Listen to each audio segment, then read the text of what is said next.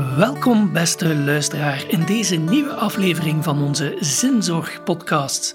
Deze keer zullen we dieper ingaan op de wijze waarop hedendaagse adolescenten omgaan met geloof en wat we daarover kunnen leren uit recent wetenschappelijk onderzoek. Ikzelf ben Jonas Laatsen, docent levensbeschouwelijke vakken aan de Karel de Grote Hogeschool. En ik zit vandaag samen met niemand minder dan professor Didier Pollefeit, die de promotor was van een grootschalige bevraging en een analyse die in de loop van 2020 en 2021 uitgevoerd werd aan de KU Leuven. In deze aflevering van Zinzorg wil ik graag samen met hem dieper grasduinen in enkele opvallende resultaten uit dat onderzoek en wat ze betekenen voor het concept van de katholieke dialoogschool. In een volgende aflevering zullen we vervolgens met enkele andere hogeschooldocenten samenzitten om na te gaan wat de concrete gevolgen zijn voor de aanpak van zinzorg en pastoraal in het hoger onderwijs. Maar nu dus eerst een gesprek met professor Pollefeit.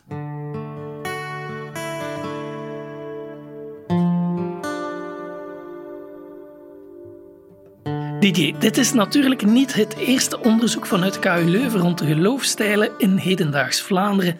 Er werden al heel wat grootschalige bevragingen gedaan en die vertrokken allemaal vanuit het analysemodel van de PKG-schaal. Nu ga ik er even vanuit dat het luisterpubliek van onze Zinzorg-podcasts goed op de hoogte is van de PKG-schaal, dus dat hoeven we alvast niet meer uit te leggen. Maar wat onze luisteraars misschien niet weten, is dat dit onderzoek een belangrijk gat probeerde in te vullen. Jonge kinderen waren eerder al in kaart gebracht, volwassenen ook, maar adolescenten tussen de 18 en de 25 nog niet. Zo dus, nu dat wel is gebeurd, wat is voor jou de grootste verrassing vanuit het perspectief van al het voorgaand onderzoek? Wel, inderdaad, we hebben geprobeerd om zicht te krijgen op de groep die we nog niet kenden. We hebben veel resultaten tot het einde van het secundair onderwijs. We hebben dan weer resultaten als mensen leerkracht worden in de school, bijvoorbeeld vanaf 25 jaar. Maar daartussen, wat eigenlijk gebeurt uh, in de jonge adolescentie, hebben eigenlijk weinig, weinig zicht op. De centrale vraag was eigenlijk de, de afname eh, van de steun voor het christendom. Is dat een soort van puberale reactie die je in het secundair onderwijs krijgt die dan opnieuw wordt ja, heropgepakt op het ogenblik dat mensen ouder worden, volwassener worden? Of is er toch echt een cultuurwijziging aan het gebeuren? En is het eigenlijk zo dat we toch definitief in een andere tijd aan het terechtkomen zijn? En we wouden eigenlijk die uh, kloof in onze onderzoeksresultaten overbruggen, vandaar uh, Bridging the Gap noemt um, de vragenlijst. Wat denk ik de belangrijkste conclusie uh, van het onderzoek is, is dat we eigenlijk zien dat voor jongeren vandaag, vanaf 18 jaar, het pluralisme gezien wordt als het definitieve en onherroepelijke startpunt. Dus zowat alle jongeren uh, aanvaarden eigenlijk die pluraliteit als uitgangspunt en context van waaruit ze hun eigen levensbeschouwing vorm gaan geven. Terwijl vroeger in het leerplan moest je eerst starten met de pluraliteit, om dan het christendom binnen te brengen, om dan de identiteit te vormen. Nu stellen we eigenlijk vast, nee, nee, nee, die pluraliteit is een deel van die identiteit, is de identiteit zelf van uh, die jongeren. Dat is een eerste vaststelling. Een tweede vaststelling is dat we zien dat ook bij degenen die zich katholiek en zelfs degenen die zich uh, islamitisch noemen, dat ook daar dat respect, dat besef, die waardering voor die pluraliteit sterk aanwezig is. Het zelfs degenen die zich uh, ja, heel uitdrukkelijk confessioneel noemen, ook zij hebben PKG-matig een grote score, een hoge score op pluraliteit of op pluralisme. Uh, dus dat is eigenlijk een tweede belangrijke vaststelling. Je vindt dus eigenlijk nog zeer weinig, haast geen katholieken meer die uh, niet die bescheidenheid hebben van te weten, te beseffen, te aanvaarden dat hun levensbeschouwing, ook al is die zeer uitgesproken, er één is tussen een veelheid aan levensbeschouwingen. Ja, dat is interessant. Je zegt iedereen, je hebt het nu over de die, die expliciet een bepaalde levensbeschouwelijke strekking zich daarin wortelen. Maar ook de atheïsten hebben overwegend zo'n pluralistische basishouding. Um, en wat ik zelf heel interessant vind aan uw onderzoek, is dat je voor een keer verschillende types atheïsten hebt. Wel, voor, van elkaar. Voor de eerste keer inderdaad, maar dat is een delicaat punt natuurlijk, hebben we nu ook gezien hoe atheïstische leerlingen terugkijken op het godsdienstonderwijs of het vak zedeleer dat ze hebben, uh, hebben gevolgd. En we zien eigenlijk twee strekkingen die we van elkaar uh, onderscheiden. Namelijk aan de ene kant heb je een zeer grote groep uh, van atheïsten, ongeveer 20 procent, die zelf eigenlijk ook zeer pluralistisch is en dus een soort van openheid heeft uh, naar een veelheid van levensbeschouwingen. Dat zijn die ouders die zeggen, we zijn niet gelovig, maar we gaan ons kinderen toch godsdienst laten volgen, want we vinden dat ze daar eigenlijk ook iets moeten van geleerd hebben. Die groep atheïsten bestaat heel goed. We hebben die ook getypeerd als de goede buren, omdat die eigenlijk bereid zijn en geïnteresseerd zijn in een dialoog ook met de gelovigen. Dat is één groep van 20 procent. Daarnaast, en dat is het delicate van het onderzoek en heeft ook wel wat controverse veroorzaakt, hebben we een groep vastgesteld van wat we noemen normatieve atheïsten of dogmatische atheïsten. Een groep van meer dan 10 procent in die populatie van uh, de jonge mensen die we onderzocht hebben. En die hebben die openheid ten aanzien van die levensbeschouwelijke diversiteit niet. En we zijn heel verrast uh, dat die groep bestaat en dat die groep eigenlijk veel sterker is dan de groep dogmatische katholieken, die zo klein is geworden dat we die eigenlijk empirisch zelfs niet meer apart kunnen, kunnen vatten. Er is dus een bepaalde groep, een minderheidsgroep van atheïsten, uh, normatief atheïsten, die uh, zo ver gaan in een overtuiging en dus Maarten Boudry is daar denk ik wel de spreekbuis van. Hij is er ook het meest kwaad geweest over, over dit onderzoek, omdat dat, dat blootlegt eigenlijk. Die zo ver gaan dat ze niet alleen ja, alles wat gelovig is belachelijk vinden, hè, voor dommerikken vinden, maar zo ver gaan dat ze zelfs ook niet verdraagzaam zijn ten aanzien van die andere groep atheïsten, uh, die wel die pluralistische houding hebben, die eigenlijk dan niet aanvaardbaar vinden dat er een vorm van atheïsme is, die wel positief kijkt, geïnteresseerd kijkt uh, ten aanzien van religie. Akkoord, dat is een kleine groep, maar die bestaat wel degelijk. Net zoals je dus vroeger uh, katholieken had, die zich eigenlijk ook exclusivistisch opstelden en niet die openheid hadden naar een diversiteit aan levensbeschouwingen. Die groep is eigenlijk helemaal weg. Er is echt een, een enorme ja, bescheidenheid ook binnengetreden en besef van pluraliteit, zelfs bij de meest uitgesproken katholieken. Wel, nu zie je datzelfde fenomeen terugkeren langs atheïstische zijde, weliswaar een minderheidstendens, die op dezelfde manier nu eigenlijk vinden dat je eigenlijk geen respect moet hebben voor godsdienst, uh, niet alleen godsdienst niet moet aanvaarden, maar zelfs u daar niet eh, ja, tolerant moet tegenover Dat moet eigenlijk verdwijnen. Hè? En eigenlijk is de diepe vraag nu vandaag, die langs de atheïstische kant bestaat, en ik vind dat een zinvolle discussie, moeten we eigenlijk respect hebben voor wie religieus is? Of verdient iemand die religieus is per definitie geen respect? En dus dat debat mhm. bestaat ook binnen het vak zedeleer, maar dat debat hè, komt nu eigenlijk ook empirisch heel mooi bloot te liggen door dit onderzoek. En wat er eigenlijk het meest opvalt voor mij, is dat de meeste jongeren, of ze nu gelovig zijn of niet gelovig zijn, elke vorm van dogmatisme, van fundamentalisme, van intolerantie verwerpen. Of die nu komt van gelovige katholieke extremisten, of die nu komt van uh, ongelovige, onverdraagzame extremisten. Eigenlijk die twee posities worden eigenlijk alle twee verworpen. Om het samen te vatten in één zin, ik denk dat vandaag de diepste levensbeschouwelijke verdeellijnen niet langer lopen tussen gelovigen en ongelovigen, maar tussen mensen van verschillende levensbeschouwingen die ofwel een, een, een letterlijke of een symbolische levensbeschouwelijke geloofsaanname doen.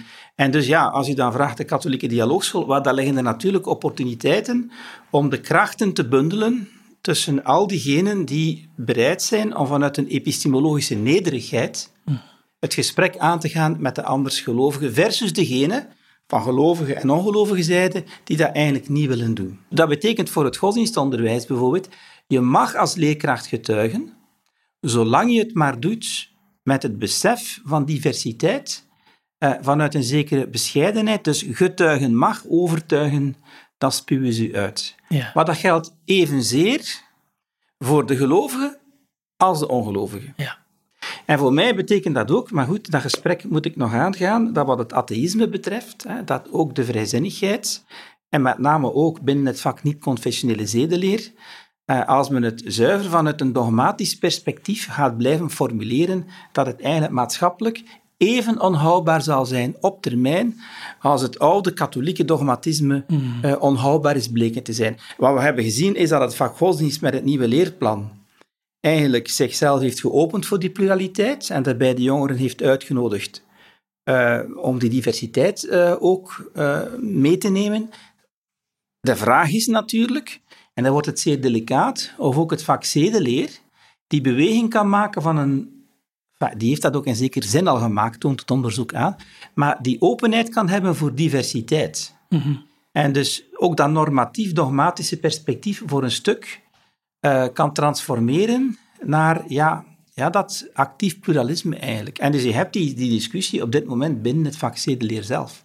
Ja. En als je dan naar lef kijkt, de discussie over ja. lef, ja, dan denk ik wel dat Patrick Lobeck gelijk heeft wanneer hij vaststelt dat als zedeleer werkelijk niet het soort van inclusivisme uh, zou willen aannemen, uh, zoals we vandaag uh, ook hebben in het vak Rooms-Katholieke Godsdienst, dat inderdaad er een groep van jongeren is die eigenlijk meer ja, pluralistische atheïsten zijn, die eigenlijk voor een stuk in de kou blijven staan. En dan zou je kunnen denken dat LEV een soort van keuzevak zou kunnen zijn, um, dat dan die jongeren bedient, mhm. die niet in dat normatief dogmatisch atheïsme staan, maar zich ook niet met een gelovig perspectief kunnen, kunnen vereenzelvigen. Natuurlijk dan wel te verstaan LEF als ook een vak tussen die andere vakken. Um, en niet zoals uh, Patrick Lobeck en Leni Franke willen, dan dat vak gaan opleggen aan iedereen. Want dan krijg je weer een, weer een groep die net zoals de oude katholieken en nu de vrijzinnigheid mhm. hun mening wil gaan opleggen aan iedereen. Hè? Want ook het actief pluralisme is ook maar een bepaald formeel kader, net mhm. zoals die andere kaders. Hetgeen dat je eraan brengt is eigenlijk altijd uh, de crux of the matter. Uh, zo het, het, feit dat je van zodra dat je spreekt over religie, zijt je ook vanuit een bepaald wereldbeeld aan het spreken. En eigenlijk zit het constant daar. Je kunt maar ergens godsdienst geven, of aan pastoraal doen, of aan eender welke vorm van zinzorg, als je beseft dat je ook in een traditie staat, al diegenen die beweren dat ze neutraal zijn, want gewoon normaal westers modern, ook dat is uiteraard een bepaald levensbeschouwelijk kader. En dus dat zit er altijd mee in. En zit daar ergens, er is een groep. Eh, voor mij is dat een vorm van letterlijk denken. Letterlijk denken over de hedendaagse common sense of zoiets. Van dat is de enige manier om naar de wereld te kijken en niet willen inzien dat uw kijk ook altijd maar een kijk is tussen de vele anderen. Hè. Daar zit voilà, dus zelfs het pluralisme moet een epistemologische bescheidenheid aan de dag leggen. Voilà, zelfs en, en, niemand kan aan die discussie ontsnappen of, die, of, of het helikopterperspectief gaan grijpen. Daarom vind ik het ook wel interessant dat je bij die adolescenten merkt dat ze zo standaard genomen vrij pluralistisch zijn, dat ik mij ook wel een beetje afvraag, zijn ze dat werkelijk of nemen ze de standaard dogma's van de hedendaagse tijd aan. Want dat trekt ook wel geweldig op iedereen zijn waarheid. En daarmee degradeert je tegelijkertijd ook de bevlogenheid van religie. En dat je van ergens uit vertrekt eigenlijk dat zegt, als je als godsdienstleerkracht probeert overtuigen, dan, dan gaat het niet pakken, want daar, daar heeft men een hekel aan. En dat snap ik volledig. Ik weet ook helemaal wat je bedoelt. Maar ergens zou ik ook kunnen zeggen, ja, iedereen die bevlogen is, ergens in eender welke discussie probeert je ook wel een beetje te overtuigen. Hè. Er, anders zijt je niet werkelijk bevlogen. Dus er zit ook zo een kant aan die in mijn ogen een beetje een soort aanname misschien gewoon is. Dus ik vraag het mij nog af hoe pluralistisch ze in werkelijkheid zijn. Is het niet ergens een soort van front van, ja, ja maar voor ons is iedereen oké en uh, iedereen zijn waarheid en daarmee de koos af? Wel, het hangt er natuurlijk vanaf. We hebben zeven groepen onderscheiden van mhm. elkaar. Um, wat we wel zien is dat de katholieken en ook de moslims, die ook hoog scoren op pluralisme bijvoorbeeld, dat je bij die groepen ziet dat ook het letterlijk geloof relatief hoog is. En letterlijk geloof verwijst eigenlijk in zo'n context, als het een subtendens is, naar wel een vorm van ernst en naar een vorm van engagement. Hè. Mm. Dus wat we zien is dat in die plurale context, zij die zich katholiek noemen, of christelijk noemen, of moslim noemen, dat die dat meer dan vroeger, als je het zo over de tijd bekijkt, met een grotere ernst en met een groter engagement doen. Anders gezegd, ze gaan in tegen die tendens die je beschrijft, en ze beseffen ook wel dat dat wel een stukje weerstand ook eist ten aanzien van dat volledig uh, kritiekloos aannemen van dat pluralisme. En dan anderzijds is het wel degelijk ook zo dat we een tendens zien van een aantal jongeren die echt zuiver in dat pluralisme staan en eigenlijk gewoon dat ook blind aannemen zonder enige vorm van uh, kritische reflectie op, op die aanname en die blinde verheerlijking van die diversiteit. En pas op, het hoger onderwijs op dit ogenblik is helemaal in de ban van de diversiteit. Je kan heel veel geld krijgen als je diversiteitsprojecten aanvraagt. Als je identiteitsprojecten aanvraagt, dan is dat veel moeilijker. Dus ja, er is ook wel een, zeker in de pedagogie, een framework waarin dat die diversiteit uh, bijna ja, verheerlijkt en vergoddelijkt wordt, zonder dat daar ook een kritische reflectie op zit, dat daar ook een, ja, veronderstellingen achter zitten. Ja, als we dan een keer terugtrekken naar uh, de concrete praktijk van de katholieke dialoogschool, hè, want wat dat voor een stuk ook blijkt uit uw onderzoek, of wat dat een van de resultaten was, is dat de meeste van die adolescenten, als ze terugkijken op wat was mijn godsdienstonderwijs, of hoe heb ik over godsdiensten geleerd, dat de meerderheid ook wel aangeeft, ja, als het echt over godsdiensten ging, dan was dat zo'n beetje een overzicht van de wereldgodsdiensten enzovoort. Daar komt ook wel veel minder het getuigend aspect uit. Dus je zegt wel van, onder de adolescenten is er zo'n kleine groep die zich een beetje tegen de uh, kritiekloze uh, pluralisme verzet. Uh, die groep mag er wel zijn, maar in het godsdienstonderwijs zelf kunt u de vraag stellen in wat voor mate is dat nog aanwezig? En dus in wat voor mate is er sprake vandaag de dag over een katholieke dialoogschool? Zitten we niet, neigt de realiteit eigenlijk niet veel meer naar een lefvak zoals dat Patrick Loopek dat uh, voor ogen heeft. U hebt het goed gelezen, het onderzoek. dat is zeker waar. Ik heb dat in de pers niet te zwaar willen uh, in beeld zetten, maar dat is wel degelijk ook uh, een terechte vaststelling die je eigenlijk doet.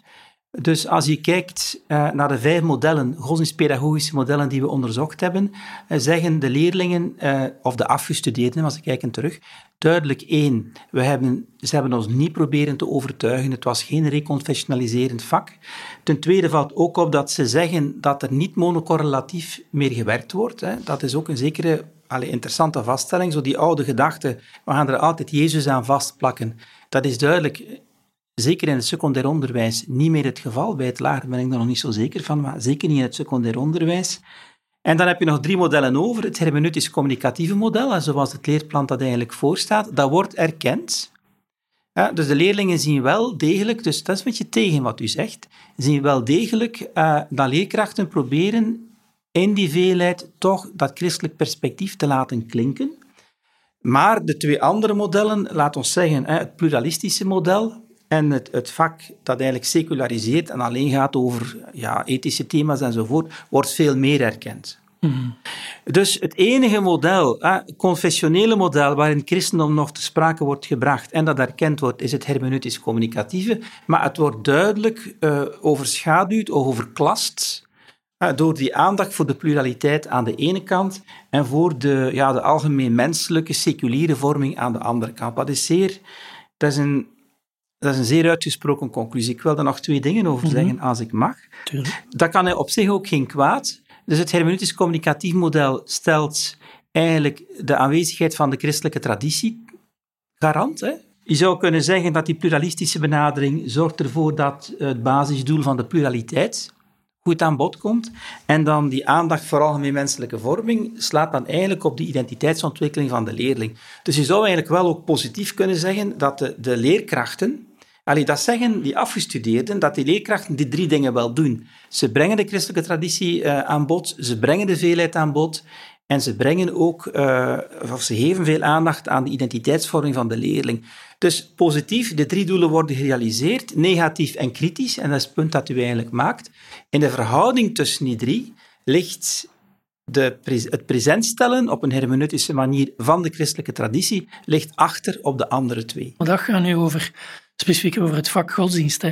Als we dan nu doortrekken ook naar pastoraal, denk ik, dan, dan komen we op nog een moeilijkheid. Hè, want pastoraal is natuurlijk iets wat enerzijds sowieso een stuk ja, vanuit een, een, inspiratie vertrekt, maar je doet dat ook voor anderen in een sociale context dan. Dat is dan niet eens lesgeven en het binnenbrengen van een traditie om die beter te leren kennen.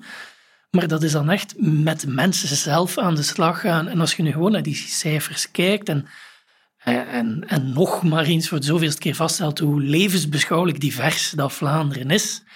Wat moeten we nog met pastoraal? Mijn vraag is ook een beetje, omdat ik was er met een van mijn collega's uit de Odyssee over bezig en die soort gevoel van als pastorale medewerker, als je dat altijd vanuit een christelijke traditie probeert te doen, of toch ergens probeert aan te geven dat dat van die traditie komt, dan op duur een eiland begint te worden, in die veelheid dan? Wel, als je het zo doet, word je inderdaad een eiland. Maar ik denk eigenlijk dat dit ook zeer relevant is voor hogeschoolpastoraal. Omdat je juist de pastoor is, moet, moeten ook, denk ik, juist ook met die verschillende categorieën gaan rekening houden en beseffen dat je niet met elk van die categorieën dezelfde doelstellingen kunt bereiken, moet bereiken, en dat je misschien ook een andere aanpak nodig hebt. Eh, maar altijd vanuit die bescheidenheid. Dus de eerste twee groepen, de, ja, de, de islam en de echte katholieke leerlingen, daar kun je werken rond rituelen bijvoorbeeld, want die zijn daar heel erg uh, aan gehecht. Maar oké, dat is maar een groep van een, van een achttal procent. De nominaal christenen, waarvan wij eigenlijk zeggen dat ze wel sympathiek staan ten aanzien van het christendom, maar dat eigenlijk voor een stuk ook achter zich gelaten hebben, daar eigenlijk inhoudelijk weinig voeling mee hebben, die vergen ook een specifieke aanpak. Eh, bij hen bijvoorbeeld kun je aanspreken uh, rond de grote feestdagen. Hè. Dus uh, die gaan dan wel een keer naar een kerstviering komen, die gaan naar een paasviering komen, die groep. Um, en daar kun je eventueel proberen een beetje verdiepend te werken. Hè, want die groep staat sympathiek, maar staat er een beetje ver vanaf en heeft dat eigenlijk ook niet meer echt levendig in zich. En dat, daar kun je wel uh, ja, kun je wel proberen om die oorspronkelijke betekenissen opnieuw op te delven en ook beleefbaar te maken, hè, want het gaat om, om pastoraal. De groep algemeen religieuzen, dat is 30 procent. Daarvan moet je heel goed beseffen dat die niet recupereerbaar zijn vanuit een christelijk perspectief. En dat is een fout die ook vaak in kerkelijke kringen, denk ik, wordt gemaakt. Ah, ze zijn algemeen religieus en dat is dan eigenlijk het vertrekpunt om dan via de monocorrelatie opnieuw binnen te sluizen in ons eigen in ons eigen verhaal, dat werkt niet bij die groep van die 30% Als je dat bij die groep probeert, dan zul je bot vangen. Integendeel, het zal een contraproductief effect hebben, omdat ze zich monocorrelatief gerecupereerd weten en juist daar de grootst mogelijke hekel aan hebben. Dus aan die groep zult je een aanbod moeten doen uh, dat voldoende breed en voldoende diep is, want die groep heeft een grotere leesbeschouwelijke diepgang dan die uh, nominaal christenen. Dat is inderdaad ook een interessant vaststelling. Dat is een zeer interessante vaststelling, denk ik. Dus je kunt met die mensen dieper gaan, maar je moet bijzonder goed oppassen uh, om te denken dat je ze kunt framen of via een soort van inclusivistisch paradigma impliciet kunt openen als anonieme christenen. Nee, dat zijn echt geen, uh, geen anonieme christenen. Dat zijn eigenlijk mensen met wel een grote spirituele openheid. Pas op, daarbinnen kun je ook, hè, want het blijft altijd katholieke schoolpastoraal, dan kun je ook wel impulsen aanbieden die vanuit de christelijke traditie komen. Hè. En die is zo complex en zo rijk en zo, zo divergent, dat er wel dingen zijn die kunnen resoneren ook met dat spiritueel zoeken van, van die mensen, maar op een multicorrelatieve manier. Hè. Je doet het dan binnen ja, een veelheid van betekenissen die je genereert, waarin gerust ook, denk ik, ja, christelijke mystiek bijvoorbeeld uh, uh, aan bod kunnen komen. Dus dat is een andere groep dan die nominaal christenen, die iets oppervlakkiger zijn, maar iets meer aanspreekbaar nog zijn op de traditie die ze eigenlijk achter zich gelaten hebben. Hè. Want dat zijn, die, die groep nominaal christenen, dat zijn degenen die als een opa sterft, gaan ze hem wel nog laten begraven in de kerk. Mhm. Dus dat is een andere benadering dan, denk ik, dan die algemeen religieuzen. Die pluralistische atheïsten, die moet je natuurlijk... Uh, nog anders gaan aanpakken, want uh, die zijn geïnteresseerd, maar die zullen altijd op een buitenperspectief blijven. En daar zul je heel duidelijk moeten, als je iets wil doen, uh, duidelijk je, binnenperspectief te kennen geven. In alle transparantie, in alle openheid, zonder verborgen agenda's. Uh, je kunt daar gerust je identiteit op tafel leggen en er zal een, een interesse, een curiositeit zijn. Maar dat is een moeilijker groep. En dat vergt nog een keer een andere pastorale aanpak dan die, dan die algemeen religieuzen, die wel een openheid hebben, die, die het wel verstaan voor een stuk, maar die niet meer de taal hebben, die niet meer geïnitieerd zijn in de traditie, maar die wel op zoek zijn. Hè? Dus we noemen die... een mystiek aanvoelen. Met een mystiek aan, we noemen die dan die zinzoekers of die ontdekkingsreizigers, terwijl we die uh, pluralistische atheïsten noemen we eigenlijk de goede buren. Ja. En dan heb je de normatieve atheïsten, dat, dat is natuurlijk bijna onbegonnen werk. Hè. Die, kunnen, die kunnen ook verschijnen, eh, maar die gaan proberen uh, u te overtuigen van hun gelijk. En die zijn eigenlijk even moeilijk te hanteren als de, de fundamentalistische christenen, die bijvoorbeeld een letterlijke lezing van de Bijbel uh, hanteren en die je daar ook niet kunt van afbrengen, of heel moeilijk kunt, kunt van afbrengen. Dus bij die mensen, maar pas op, ik vind dat we die ook in de pastoraal niet, niet moeten loslaten. Dus die, die mensen, denk ik, moet je daar zit het probleem, enfin, ik noem dat een probleem, hè. ze noemen dat geen probleem, zit op de as letterlijk symbolisch. Mhm. voor die mensen, denk ik, kan het zinvol zijn en verrijkend ook voor een, voor een eigen levensbeschouwing, dat je dingen aanbiedt die hen wegtrekken van dat materialisme, van dat scientisme, van dat binaire denken. Ja, met die mensen moet je romans lezen, moet je films laten zien, moet je gesprekken proberen te doen om ze te verleiden, niet tot het geloof, maar te verleiden tot een hermeneutische houding ten aanzien van de werkelijkheid. En pas op, ik vind dat ook een taak van katholieke hogeschoolpastoraal. Mm Maar dat is natuurlijk veel moeilijker. Ja. Desalniettemin, ik vind dat we ook naar die groep toe een aanbod moeten doen. En dan heb je tenslotte, we hebben dat nog niet over gehad, je hebt ook nog een piepkleine groep van 3%, nihilistisch onverschillig. Ja. ja, eh, dat is de groep die eigenlijk de leesbeschouwelijke vraagstelling zelf afwijst. Dus dat is geen groep die zegt, we zijn maar we verwerpen alles wat, wat niet atheïstisch is. Hè. Maar dat is de groep die zegt, de vraag naar de zin van het leven heeft zelf geen zin en stop met die zever en laat mij gerust. Um, ja, die groep die zal bijzonder moeilijk te benaderen zijn, omdat die ja, een, hele, een hele zwarte... Misschien via negatieve theologie en, en, en ja, ook het feit dat uh, levensbeschouwingen ook met de donkere kant van het leven omgaan. Misschien kun je langs daar, hè, want lees extreemste douche, hè, bij manier van spreken. Misschien zit aan de achterzijde van dat nihilisme ook weer, weer een... Maar misschien ben ik nu te optimistisch theologisch, weer ook een licht. Hè. Dus wat ik eigenlijk wil zeggen is, je zit met een enorme diversiteit die meer is dan geloof en ongelovigen of agnostici. Dat zijn echt oude categorieën. Die zitten met een veel complexere werkelijkheid. En het vergt wel een andere aanpak, afhankelijk van het type van, van jongeren die je bij u hebt. Natuurlijk, je kunt activiteiten doen waar je verschillende groepen uh, probeert aan te spreken, maar je zult altijd een veelstemmig pastoraal aanbod moeten doen. Uh, en als je natuurlijk daar helemaal geen besef van hebt, ja, dan, dan verongelukt op een mijnenveld. Hè. Of dan ben je volstrekt inefficiënt, uh, efficiënt bezig. Dus in die zin denk ik wel dat hier een aantal dingen blootgelegd worden die ook vormend zijn voor de vormers. Absoluut. Kijk, en met deze uh, aanzetten per groep voor de pastoraal hebben we eigenlijk ook onze brug gelegd naar de volgende aflevering. Dus uh, Didier, heel erg bedankt voor dit aangename en boeiende gesprek. Misschien spreken we elkaar nog wel eens wanneer er opnieuw een onderzoek uitkomt.